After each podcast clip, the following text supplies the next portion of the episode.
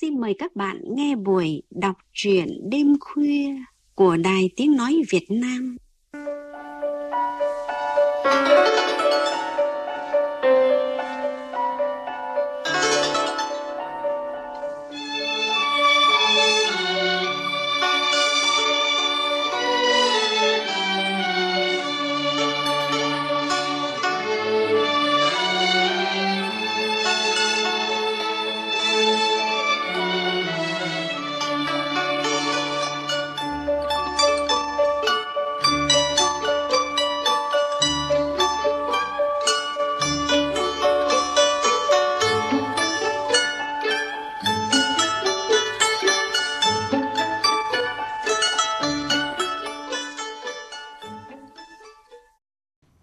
Vị và các bạn thân mến, cái đẹp là một phạm trù mỹ học phản ánh sự cân đối hài hòa của mọi sự vật hiện tượng trong thế giới, mang lại cho chúng ta cảm xúc thẩm mỹ và sự thích thú khi được ngắm nhìn.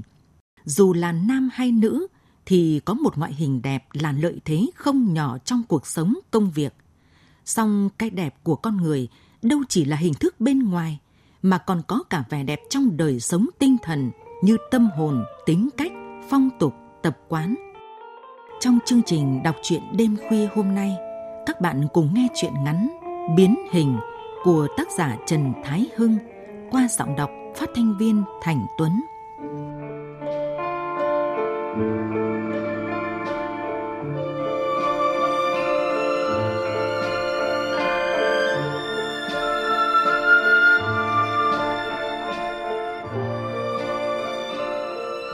Sáng nào bông cũng phải dậy sớm tất tả chở rau đi bán. Do mẹ hái khi đêm nên tươi, đến cổng chợ khách đã súng xít mua. Thấy bông trẻ hiền lành, nhẹ nhàng dạ vâng, các bà các cô tranh nhau nhận làm con dâu, dẫu chẳng ai biết rõ mặt, bởi bông bịt khẩu trang kín mít, để lộ mỗi đôi mắt búp bê to lóng lánh. Con gái mắt đẹp thế này chắc xinh lắm nhỉ? Có bà hỏi. Nếu sinh, bông sẽ kéo khẩu trang xuống và nở nụ cười tươi như hoa. Cơ mà bông xấu, xấu thậm tệ. Tạo hóa chớ trêu, đôi mắt đẹp khác biệt hoàn toàn phần còn lại của khuôn mặt. Đầu tiên là cái muộn ruồi to bằng hạt ngô lù lù cạnh mép. Rồi đến cái cằm nhọn hoắt chìa ra như lưỡi cày. Cái mũi tẹt hếch lên hứng mưa. Má hóp lại, đựng được cả vốc bụi đường thêm cái chán rô nữa khiến mặt đã gãy càng thêm gập. Con gái, đứa đẹp, trung bình, đứa xấu, nhưng xấu dị dạng như bông quả hiếm. Mặc cảm và đau khổ, thế nên cứ ra đường, bông lại bịt bùng khẩu trang, hở mỗi đôi mắt trong veo, nét thơ ngây thì con gái.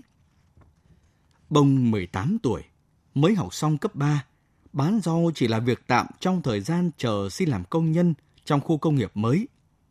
Mẹ bảo bông cứ đi bán rau, mỗi ngày mẹ cho năm chục để dành làm của hồi môn. Xấu mà không có tí của, tí vàng dính trên người, chẳng thằng nào thèm lấy. Mẹ nói thì bông gật, bởi bông là đứa biết nghe lời và ít phàn nàn. Mà mẹ nói có sai đâu. Bông bán rau với mẹ được hai tháng thì định mệnh để bông gặp người ấy. Sáng ấy trời còn nhá nhem, trên đường chở rau, bông gặp một vụ tai nạn. Chiếc xe ô tô đi trước bông bỗng nhiên mất lái đâm sầm xuống ruộng. Một người đàn ông lóp ngóp bỏ ra, mặt bê bết máu. Bông dừng xe, đỡ người đàn ông ngồi lên bờ, dùng khăn mùi xoa duyệt vào vết thương đang chảy máu. Chú, chú có sao không? Bông sốt sắng. Tôi, tôi không sao. Người đàn ông nhăn nhó đáp. Chú đừng đứng lên, đầu chú rách một vết dài này, phải đi khâu, đi viện đấy. Người đàn ông nhăn nhó, khẽ gật đầu vẻ biết ơn, rồi rút điện thoại gọi cứu hộ. Người đàn ông này còn có khuôn mặt đẹp, mũi cao, cằm vuông, da trắng, chắc mới ngoài 30 tuổi, trông như tài tử điện ảnh trong phim mối tình đầu của Hàn Quốc ấy. Cảm ơn em, em tên gì? Cũng người ở An Bình hả? Vâng, cháu ở thôn 1 An Bình. Ồ, nhà bố mẹ tôi ở thôn 8 đấy. chú là người thành phố. Hà Nội ạ? À? Bông tò mò. Ừm, sao em hỏi thế? Người đàn ông ngạc nhiên. Cháu thấy chú nói nhẹ và dễ nghe như mấy anh phóng viên trên truyền hình đấy ạ. À. Bông thỏ thẻ. Người đàn ông cười nheo mắt nhìn bông như thể đang cố hình dung khuôn mặt bông qua lớp khẩu trang. Bông thẹn quá quay mặt đi chỗ khác. Người nhà của người đàn ông cũng đã đến. Trước khi vào viện khâu, người đàn ông còn quay lại cảm ơn bông lần nữa. Một lời cảm ơn chân thành, man mác như gió mùa thu vừa thoảng. Người đàn ông tên Tài, 32 tuổi, làm ở đài truyền hình. Bông gọi là chú Tài vì dây mơ dễ má đàng ngoại. Chú Tài gọi mẹ bông là chị. Hai chị em cùng họ, nhưng phải kể đến đời kỵ mới thấy liên quan.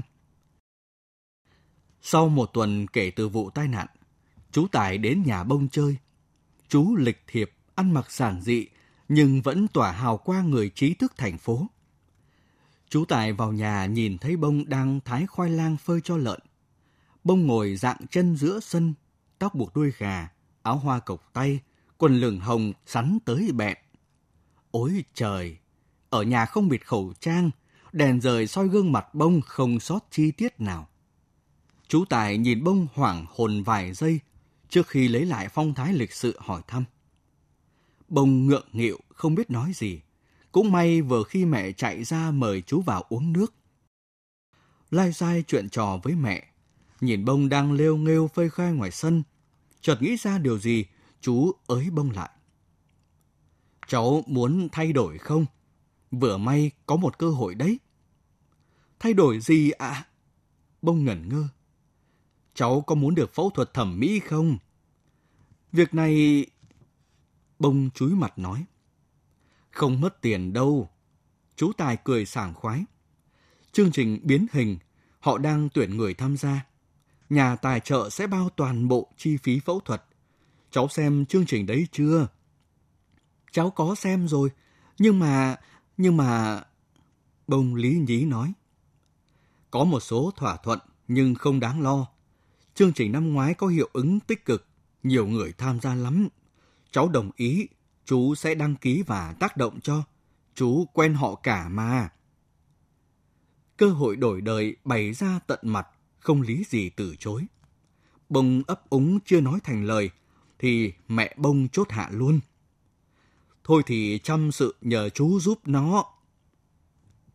Chú Tài ra về, hẹn tuần sau sẽ dẫn bông đi. Cơ hội ập đến bất ngờ, khiến mấy đêm liền bông hồi hộp không ngủ được. Sáng dậy soi gương tưởng tượng mình vịt hóa thiên nga, xinh đẹp như hot gơn này, hot gơn kia. Lòng trộn rộn, chẳng thiết tha gì rau với cả lợn. Chương trình biến hình chỉ tuyển ứng viên xấu vượt trội. Càng xấu sau lột xác thành đẹp, càng tạo bất ngờ và hiệu ứng. Bông mặt thừa tiêu chuẩn xấu, lại có đôi mắt đẹp, lại có chú Tài đứng ra tác động nên được ưu tiên lột xác trước. Cả ekip chương trình kéo về nhà bông quay phim, phỏng vấn. Em xấu, em mặc cảm tự ti ra sao? Em dân dã thái khoai lang và cho lợn ăn thế nào trước khi được phẫu thuật? Nghệ thuật truyền thông phải có đầu, có cuối và tạo được bất ngờ. Độn cằm, độn má, độn thái dương, nâng mũi, bọc răng, xăm lông mày, tẩy mụn ruồi, xóa tàn nhang, tạo má lúm đồng tiền, căng da mặt. Có chuyên gia hàng đầu, có y học tiên tiến, không gì là không thể. Trong thời gian phẫu thuật thẩm mỹ và chờ phục hồi sức khỏe, Bông được sắp xếp ở một căn hộ chung cư cao cấp ngay trung tâm thành phố. Thời gian này, mọi thứ ở thành phố với Bông còn lạ lẫm. Phẫu thuật thẩm mỹ thành công hơn mong đợi. Vượt qua những đau đớn, vịt hóa thiên nga, lọ lem biến thành công chúa. Chương trình lên sóng khiến người xem sừng sốt vì sự thay đổi kỳ diệu của bông. Từ xấu dị dạng đến đẹp như minh tinh Hàn Quốc. Người người chia sẻ, tìm kiếm, lăng xê. Hình ảnh bông tràn ngập mạng xã hội như biểu tượng phép màu y học, phẫu thuật thẩm mỹ. Bông choáng váng vì sự nổi tiếng nhanh chóng của mình. Nhưng giờ đã bắt đầu cuộc đời mới. giang buộc hợp đồng, bông phải làm việc ít nhất 3 năm trong công ty giải trí của bầu xô, người đổ tiền đầu tư cho bông. Bông của ngày xưa chết rồi, giờ là hot girl chân dài, nữ hoàng giao kéo, hoa tulip. Nhảy, nhảy và nhảy, hoa tulip livestream, nhảy aerobic, hơn 20.000 người xem trực tiếp. Người đẹp cùng điệu nhạc sôi động, khiến người xem phấn khích. Đàn ông và phụ nữ, trung niên lẫn thanh niên, rồi cả mấy đứa loai choi học sinh cũng vào xem và bình luận. Khen nhảy giỏi, tinh thần thể dục thể thao thì ít, mà khen đẹp, khen ngon thì nhiều. Thỉnh thoảng cũng có bình luận chửi bới tiêu cực, nhắm mắt bỏ qua, xong mới ẩn hoặc xóa. Sáng kiến livestream nhảy aerobic là của quản lý Bạch Vân. Trang phục cũng được quản lý Bạch Vân toàn tính. Quần legging bó mông bó bẹn, áo hai dây hở lưng rốn, lộ mà không lộ. Đầu vú cứ mập mờ lấp ló. Hôm qua đỏ, nay xanh, ngày mai vàng, miễn sao không trùng lặp để cư dân mạng khỏi kêu ca hot girl có cái quần cái áo mặc cả tuần. 7 giờ tối, Hoa Tulip ăn mặc lung linh đi tham gia sự kiện của nhãn hàng mỹ phẩm cùng quản lý Bạch Vân và Bầu Xô. Bầu Xô mặc vest, đi giày da cá sấu, mặt ngắn, mũi to, đầu bóng lộn, dáng bệ vệ, đúng kiểu đại gia. Quản lý Bạch Vân váy đen, guốc đen, túi sách cũng màu đen, gương mặt lạnh lùng quý phái. Hoa tulip vẫn nổi bật nhất, tươi trẻ, quyến rũ, hút mọi ánh nhìn. Hôm nay quản lý Bạch Vân chọn cho hoa tulip kiểu váy xẻ hở từ gót chân đến xương chậu. Đành rằng khoe chân dài miên man nhưng đi lại không được tự nhiên vì sợ fan chụp nội y. Hoa tulip bảo, lộ quá, scandal mất. Quản lý Bạch Vân gạt tay cười. Em phải quen đi chứ, còn phải hở bạo nữa cơ. So với chụp khỏa thân, bikini như này đã là gì? Hoa tulip không phản nản nữa, bởi luôn tin và nghe lời chị Bạch Vân. Dù gì Bạch Vân cũng từng là hot girl đình đám một thời, chuyện gì cũng qua hết rồi. Bầu sâu ưu ái hoa tulip mới để chị quản lý. Hơn nữa, chị Bạch Vân tháng nào cũng đúng ngày là gửi tiền vào tài khoản tiết kiệm và nhờ chú Tài mang một ít về quê cho bố mẹ hoa tulip. Tháng 30 triệu, tháng 40 triệu, 50 triệu, bằng làm công nhân tăng ca xanh mặt nửa năm chứ ít gì. Chị Bạch Vân tiết lộ, mỗi lần đi sự kiện, hoa tulip được thêm nhiều tiền đấy. Nhưng bao nhiêu chị không nói. Cứ cuối tháng là em biết, yên tâm. Lâu rồi, hoa tulip không mơ về bố mẹ, về đàn lợn nung núc, con đường làng bụi mờ đất đỏ và những ruộng rau xanh mướt. Những giấc mơ quê dần phai thay bởi những mộng mị trống rỗng hoặc ngột ngạt ám ảnh. Một tin nhắn Zalo kéo hoa tulip trở về thực tại. Quản lý Bạch Vân nhắn lịch trình ngày mai. Sáng vẫn livestream tập thể dục, trưa shopping, chiều spa, tối quay clip quảng cáo kem dưỡng da. Quản lý Bạch Vân còn tỉ tê, ngực em khá đẹp, nhưng vẫn phải bơm thêm. Đàn bà phải thật nóng bỏng, đàn ông mới thèm thuồng. Đừng sợ như chị này, bơm có sao đâu, cứ tin đi, không thiệt đâu. Lần đầu tiên, Hoa Tulip hẹn hò với người lạ. Đối tượng 45 tuổi, kính cận, đầu hói. Dĩ nhiên đại gia. Hoa Tulip không muốn, nhưng chị Bạch Vân cứ bắt. Người ta là người có vai vế, chứ phải dạng ất ơ đâu. Chỉ hẹn hò, ăn tối, đi dạo. Họ đòi hỏi thêm tùy em cân nhắc. 30 triệu một tối, làm gì ra tiền nhanh hơn thế? Bạn của anh Cung bầu xô mà em từ chối là phật lòng anh ấy đấy. Mà như chúng ta, ngoài thanh xuân còn gì để mất đâu hả em? Không còn gì để mất và không có lựa chọn khác. Hoa tulip đánh son môi đậm, tóc búi cao, diện váy kim tuyến trễ ngực, vừa quyến rũ vừa thanh cao, hẹn hò một người không quen biết, tạm gọi là anh. Anh còn nhiều tuổi hơn chú Tải một con giáp. Anh tên Hòa, tiến sĩ kinh tế, có cổ phần trong ngân hàng A, công ty B, tổ chức C, con số thu nhập đơn vị tỷ. Anh có con gái du học. Bà vợ khô khan suốt ngày đọc kinh Phật và đi chùa vào tuần rằm mùng một. Anh thừa mứa mọi thứ, chỉ thiếu tình cảm. Anh Bảo thường theo dõi em trên Facebook, thích nhất đôi mắt. Trong veo, chứa cả thiên hà hồn nhiên. Tất nhiên, anh còn thích mọi thứ của em, dù dao kéo hay không. Anh bảo nếu có thể tiến xa hơn, sẽ cho em nhiều hơn. Xa hơn là như nào? Nhiều hơn là bao nhiêu? Em nhớ chị Bạch Vân dặn, đừng lấn cấn chuyện tình cảm, quan trọng là những con số. Xa hơn là đến tận cùng cảm xúc. Người tình hai ngày trong tuần, chỉ tối và đêm, một tỷ một tháng. Em đã lường trước, nhưng vẫn kinh động trước con số một tỷ. Một tỷ ở quê là nhà tầng, là đàn lợn trăm con, là mênh mông thóc lúa. Có thể ngay tối nay, có một khách sạn năm sao gần đây, chúng ta vào đó tâm sự, anh sẽ chuyển khoản. Em hơi sợ, cho em thời gian suy nghĩ, tuần sau sẽ trả lời. Ok, anh sẽ không nói cho Bạch Vân biết. Thỏa thuận của hai không liên quan. Đây là thẻ ngân hàng, trong đó có 100 triệu quả ra mắt. Nếu đi xa hơn, hàng tháng anh sẽ chuyển tiền vào đây. Anh không hổ là đại gia tiến sĩ, chịu chi, rành mạch và sòng phẳng đến ghê người. Cách em trả lời cũng không phải dạng gà tơ. Lùi một bước để đối phương thấy mình không dễ sơi dễ dãi. Từ ngày phẫu thuật, Hoa Tulip chưa về quê. Chị Bạch Vân không cho. Chị bảo về đấy người ta thấy mặt lại chụp ảnh, rèm pha, tung tin fake lên mạng, rắc rối lắm. Hết ba năm hợp đồng với công ty, em về lúc nào cũng được. Thời gian đầu nhớ nhà, Hoa Tulip gọi về thút thít tâm sự cả tiếng. Giờ chỉ hỏi bố mẹ khỏe không, nhận được tiền chưa, đôi ba câu xong nghĩa vụ, cúp máy. Nói nữa mẹ lại bảo, ăn mặc kiểu gì mà hở rốn, hở chôn trên mạng thế hả?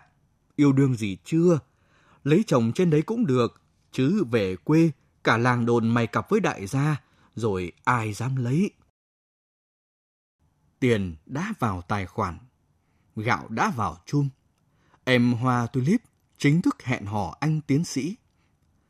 Em và anh dùng bữa trong một nhà hàng sang trọng vắng người.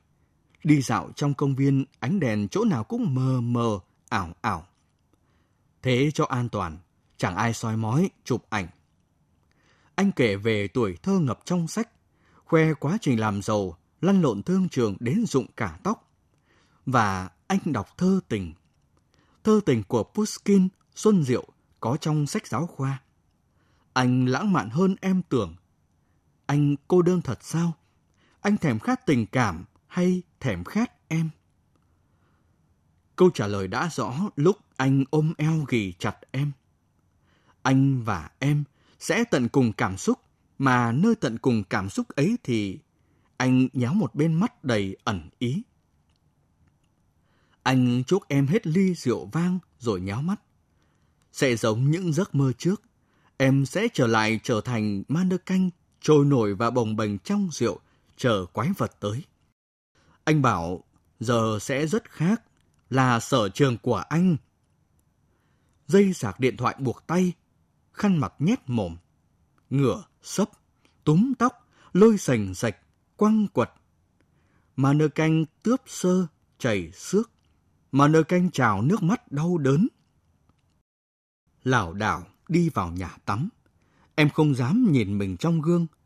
Người đỏ như phát ban, tóc rối bời, môi bật máu, mũi lệch sang một bên. Nước mắt em đen màu kẻ mắt, loang cả hai má. Em mở vòi sen đại ngồi khóc sấm dứt dưới màn mưa nhân tạo. Mưa trôi hết son phấn, lẫn nước mắt, nhưng không trôi được những đau rát trên người và trong lòng em. Em mặc quần áo bỏ đi, trong khi quái vật vẫn ngủ như chết sau thỏa mãn. Em không bắt taxi về nhà ngay, mà đờ đẫn trôi vào một công viên gần khách sạn. Em muốn gọi chú Tài đến đón, nhưng không dám. Giờ này chắc chú đang nằm cạnh vợ. Em gọi cho chị Bạch Vân 5 phút gọi một lần. Đến lần thứ bao nhiêu chẳng nhớ, chị mới bắt máy.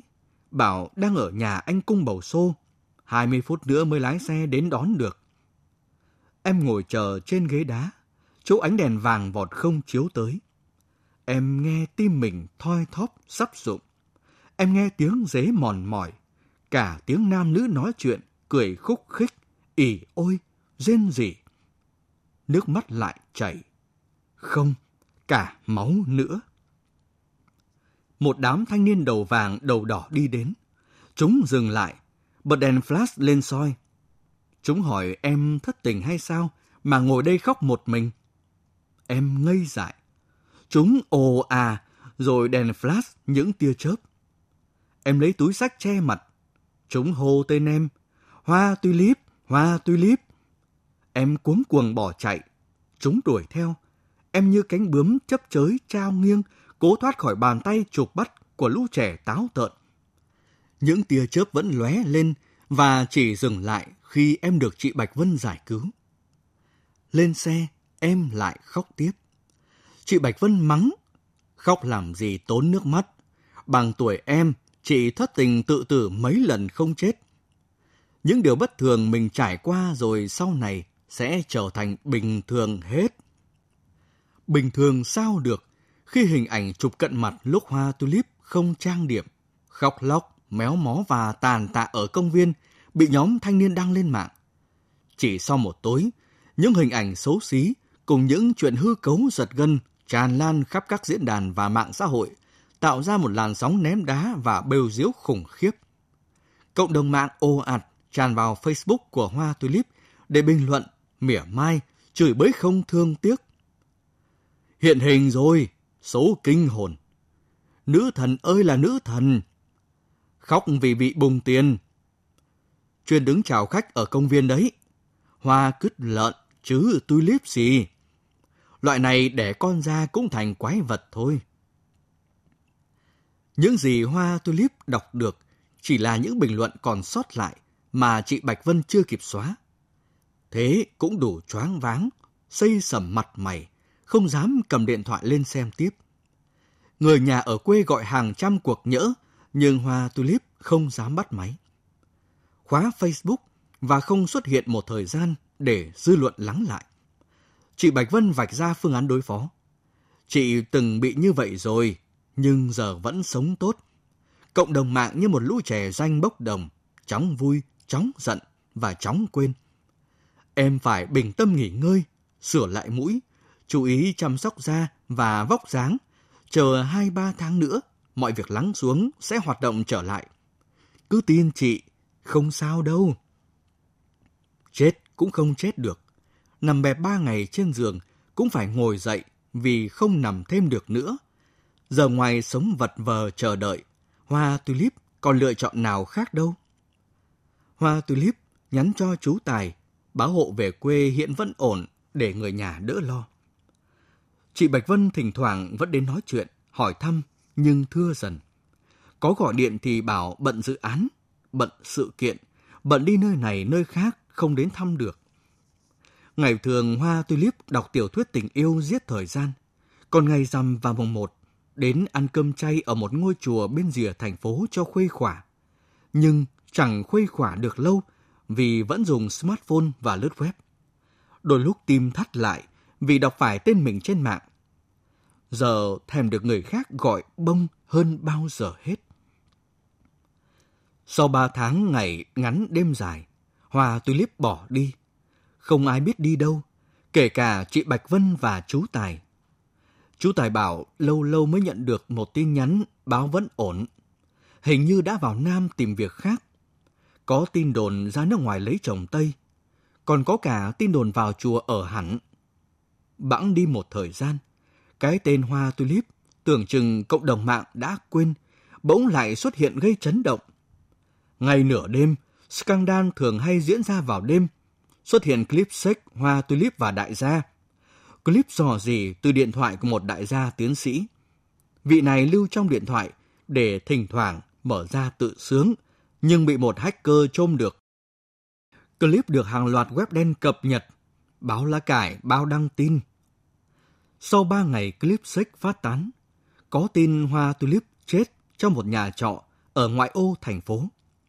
Công an và pháp y đến để xử lý hiện trường xác nhận người chết đúng là Hoa Tulip, tức Hoàng Thị Bông, 21 tuổi, quê An Bình. Chết vì uống thuốc ngủ tự tử. Vỏ thuốc còn lăn lóc trên giường. Hoa Tulip nằm ngửa, hai mắt sưng húp, mũi vẹo, khuôn mặt dị dạng. Kinh hãi hơn là người gầy gò, khô héo, nhưng bụng to như cái thúng con.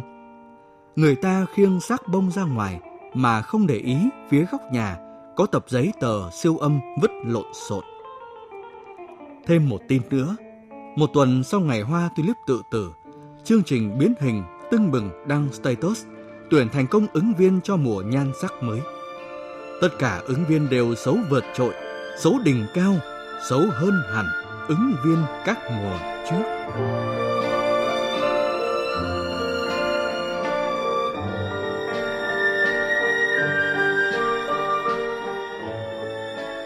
Các bạn vừa nghe chuyện ngắn Biến hình của tác giả Trần Thái Hưng. Chuyện ngắn là cuộc đời buồn của cô gái trẻ tên là Bông sau khi thay đổi nhan sắc của mình. Biên tập viên Hoàng Hiệp có đôi điều cảm nhận về chuyện ngắn này.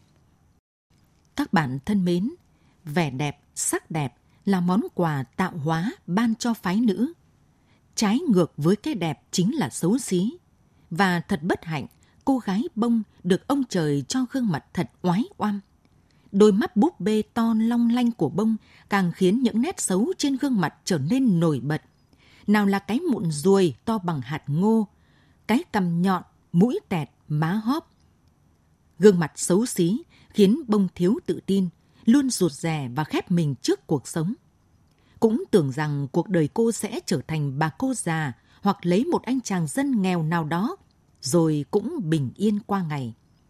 Nhưng rồi cuộc gặp gỡ với chú Tài đã thay đổi cuộc đời cô gái quê mùa. Bông được chú giới thiệu tham gia chương trình biến hình, phẫu thuật thẩm mỹ cho những người xấu xí. Bông bỗng biến thành thiên nga, được công chúng truyền thông săn đón. Nữ hoàng giao kéo hoa tulip cuốn vào cuộc sống kim tiền rồi trượt ngã trong vòng tay của vị đại gia giàu có. Clip quay cảnh quan hệ giữa hoa tulip bị tung lên mạng cô gái trẻ nhục nhã, ê chề, lựa chọn cái chết để giải thoát cuộc đời mình. Vẻ đẹp chính là một ưu thế không nhỏ của con người trong cuộc sống. Vẻ đẹp tâm hồn, nội tâm cần có thời gian để cảm nhận, còn vẻ đẹp ngoại hình thì chúng ta nhìn nhận ra ngay. Việc cô gái trẻ bông tham gia phẫu thuật thẩm mỹ làm lại gương mặt xấu xí là ước mơ chính đáng. Cuộc phẫu thuật quá thành công, bông từ vịt bỗng trở thành thiên nga, trở thành một hot girl được săn đón, nhưng rồi bông rơi vào mối quan hệ chân dài và đại gia. Với giọng văn chua chát, pha lẫn đả kích, tác giả phơi bày mối quan hệ tình tiền trong xã hội ngày nay. Những chiêu tròn lăng xê các cô gái trẻ trên mạng xã hội cuối cùng mục đích là tạo ra mối quan hệ tình tiền giữa chân dài và đại gia. Chuyện ngắn phơi bày góc khuất mặt xấu của những chương trình livestream, cuộc thi, sự kiện sắc đẹp hiện nay. Mạng truyền thông có thể nâng bạn lên mây xanh, nhưng cũng có thể vùi bạn xuống bùn đen. Những cái bẫy khó lường với nhiều người muốn đánh đổi nhan sắc lấy đồng tiền. Đằng sau vẻ hào nhoáng sự nổi tiếng là nỗi cay đắng tủi nhục của các cô gái trẻ. Ước mơ làm đẹp, ước mơ thay đổi cuộc sống là nguyện vọng chính đáng của nhiều người như bông. Nhưng họ cũng cần có sự tỉnh táo để không trở thành nạn nhân khó thoát ra vũng bùn tội lỗi. Các bạn thân mến, chương trình đọc truyện đêm khuya hôm nay xin dừng tại đây. Biên tập viên Hoàng Hiệp xin chào tạm biệt và hẹn gặp lại các bạn vào chương trình sau. Mọi vai đau gối tê tay này ta đã có tâm bình dùng ngay. Đỡ đau xương sức khỏe dẻo dai. Thời tiết thay đổi thất thường, Toàn thân đau nhức khớp xương rụng rời. Đã có đầy tâm bình yêu thương, Có tâm bình cuộc đời ấm êm. Đỡ đau xương khớp, nụ cười sáng tươi.